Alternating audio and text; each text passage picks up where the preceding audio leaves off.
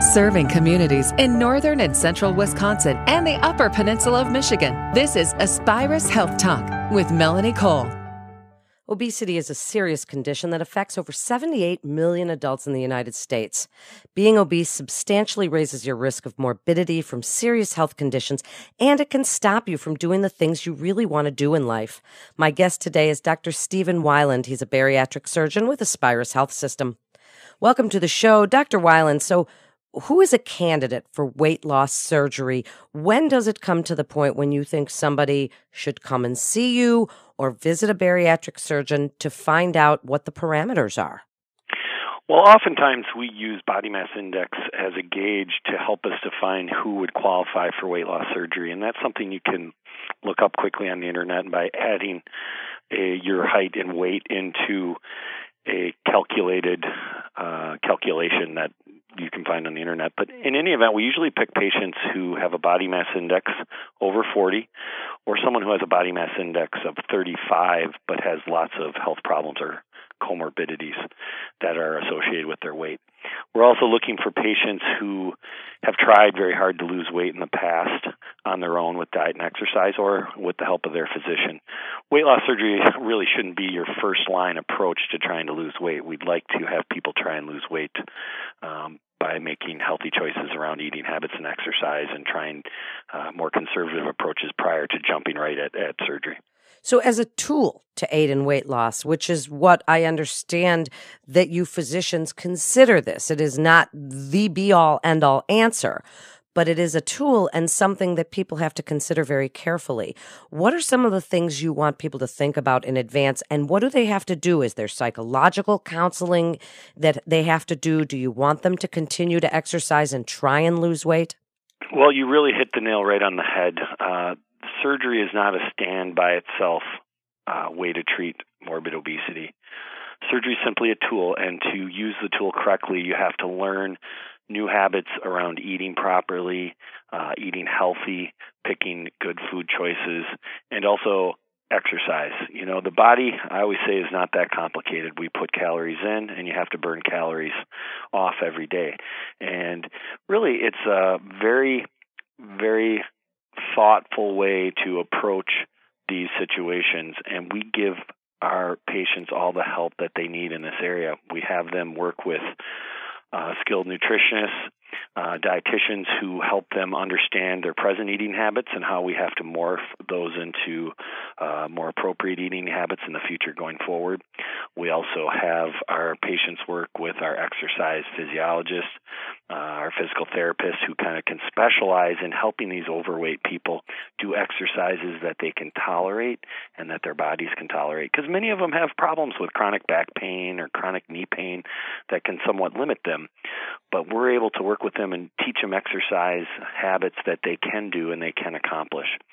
But to summarize, uh, I always make it very clear to the patients surgery is one aspect of their weight loss. It's probably the bigger, more important aspect is lifestyle change around their eating habits and exercise. And it's a change that has to happen not only right before surgery, in the months leading up to it, but also after. You brought up a psychology assessment, and every patient goes through a psychological uh, evaluation prior to surgery. Many patients don't need anything beyond there but often patients who are morbidly obese struggle with um, eating habits, uh, poor behaviors around eating, um, and we have a team of people that can work with those patients to help them understand where they're struggling and help them to change those habits or correct them so they'll have a better outcome after surgery. What does it mean, Dr. Weiland, to say that you've been recognized by the Metabolic and Bariatric Surgery Accreditation and Quality Improvement Program? What does that mean for Aspirus patients considering this type of surgery? Well, I think what it means is that we have uh, successfully uh, gained that accreditation, which speaks uh, to the fact that we follow very specific guidelines and have uh, outcomes that are judged to be in the upper level uh, quality wise. So I think a patient who goes to a center with that type of accreditation knows that um, this is not an organization that just does this as a part time thing. Um, we're very serious about this, and we've been accredited. I want to say for at least 10 to 12, uh, 10 to 12 years, and we've always uh, maintained our accreditation, and we're very proud of that. Um, but it, it, shows that we do a, a basic uh, number or a uh, threshold number of these procedures on a yearly basis.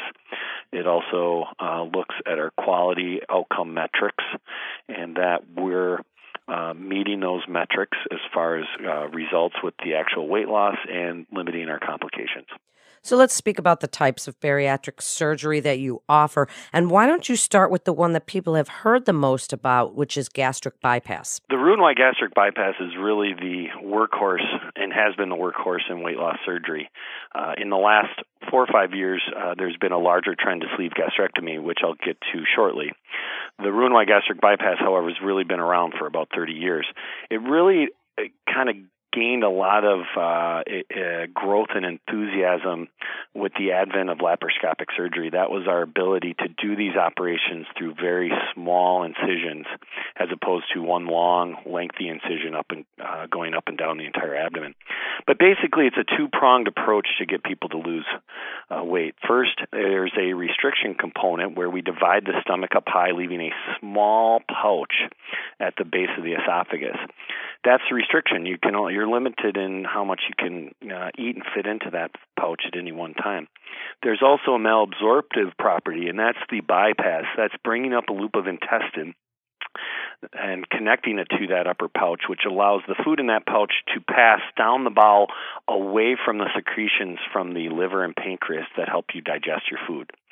So the the concept of the Roux-en-Y is we're limiting how much you can eat, and what you do eat, you're limited in the amount of calories that you're actually absorbing. And the goal with that operation is to get people to lose about 70% of their excess body weight, the uh, the amount of weight that they're over uh, their ideal body weight, 70% of that over the course of 12 to 18 months. The sleeve gastrectomy really uh, was developed probably about 15 years ago, and it was actually thought to be perhaps a segue for people that were extremely overweight, severely, severely obese, weights in the 500 to 600 range. It was felt to be a segue to get them to lose a small amount of weight before moving on to a Roux-en-Y gastric bypass. And what a sleeve gastrectomy is is actually removing a majority of the stomach uh, uh, by leaving a tube of stomach from the esophagus down to the duodenum, but taking away that capacity of that uh, stomach to hold food. It doesn't have as much of a malabsorptive property that you have with the Roux-en-Y. But what we found interestingly was that when we did the sleeve, patients really lost uh, the similar weight to the Roux-en-Y. And what we found is that they didn't need to go on to secondary procedures to lose weight. This this procedure was adequate. And since that time, there's been a lot of trend towards the sleeve gastrectomy because a lot of patients like that idea because it's not retooling your whole insides. Your anatomy more or less is the same. We're just removing that area of stomach. Um, but in general, in the last four or five years across the United States, sleeves have now overtaken Roux-en-Y as being the more common operation that are performed. In our practice, I'd say it's 50 50. Uh, 50% of our patients choose a Roux-en-Y, uh, 50% choose the sleeve. When you say malabsorption and listeners don't quite know what that means when you're talking about bypass, does that mean that for the rest of their life they must supplement? Are they not getting the nutrients that they need? What do you tell them about what life might be like after either one of these procedures? Well, I, after the Roux-en-Y, there is a malabsorptive property, and it really, I try to explain it as we're giving less time for your intestines to uh, absorb the calories and the proteins and the nutrition and so forth that you're eating. Most people, however, if you're eating a well balanced diet, uh, we supplement you with a uh, a single uh, multivitamin daily with iron, and most patients do not develop a significant malnutrition as a result of that. So I think it's something to understand, but um, and and we spend a lot of time talking to patients about that, obviously, but I don't think that's something to fear. And I know you probably don't always want people to ask this question, but are either one of these reversible, or should people just not go into this thinking that they are reversible? Well, the sleeve gastrectomy really is not reversible because once you actually remove the stomach, it's gone. Um, uh, again, I'm emphasizing that the whole stomach's not removed, but just a portion of the stomach. Uh, we usually throw out a number like uh, 90% uh, or 85%. But once that's removed from your body, it can't be put back in. Theoretically, with the Roux-en-Y, it is reversible. Um, there is a way to disassemble it and put it back together in the proper orientation. But I think you really hit the nail right on the head patients who are looking at a surgery saying, well, maybe I'll try this. And if I don't like it, I can reverse it. Those are patients we really shy away from. Uh, reversals are very complex, they're very high risk, and they're really only done when patients develop certain complications that uh, uh, make it advantageous for them to have a reversal. But it, that, that's very, very, very uncommon. So if a patient is ever coming to me and saying, I'd like to consider weight loss surgery, but I, I really would like something that's reversible. Um, usually, I say that they're not. I, my opinion is they're not really ready uh, to have weight loss surgery. This is something that they have to be committed to for the rest of their life.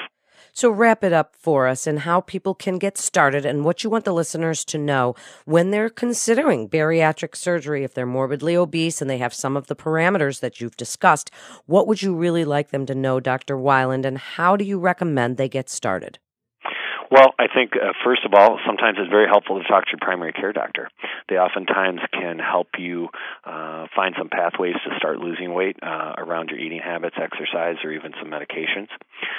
Patients who then gravitate more towards surgery, they usually reach out to us, and we have a bariatric uh, coordinator named Teresa who oftentimes will talk to patients over the phone, uh, give them information. We send them out information. We send them out a big packet, and we are more than happy to start that process process.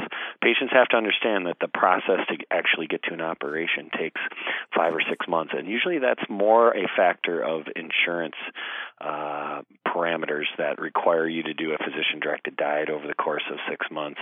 We have patients go to support group meetings, and obviously, we talked earlier about the aspects of meeting with our nutritionists, our exercise physical therapists, and our psychology team. So, uh, once you start this process, though, patients usually are very excited. They're very motivated because they can start seeing progress with their weight uh, already, uh, losing some weight uh, as they go through that process, and and so that's exciting for them. Thank you so much for such great information and thanks for being with us today. This is Aspirus Health Talk, and for more information on Aspirus Bariatrics, please visit aspirus.org. That's aspirus.org. This is Melanie Cole. Thanks so much for listening.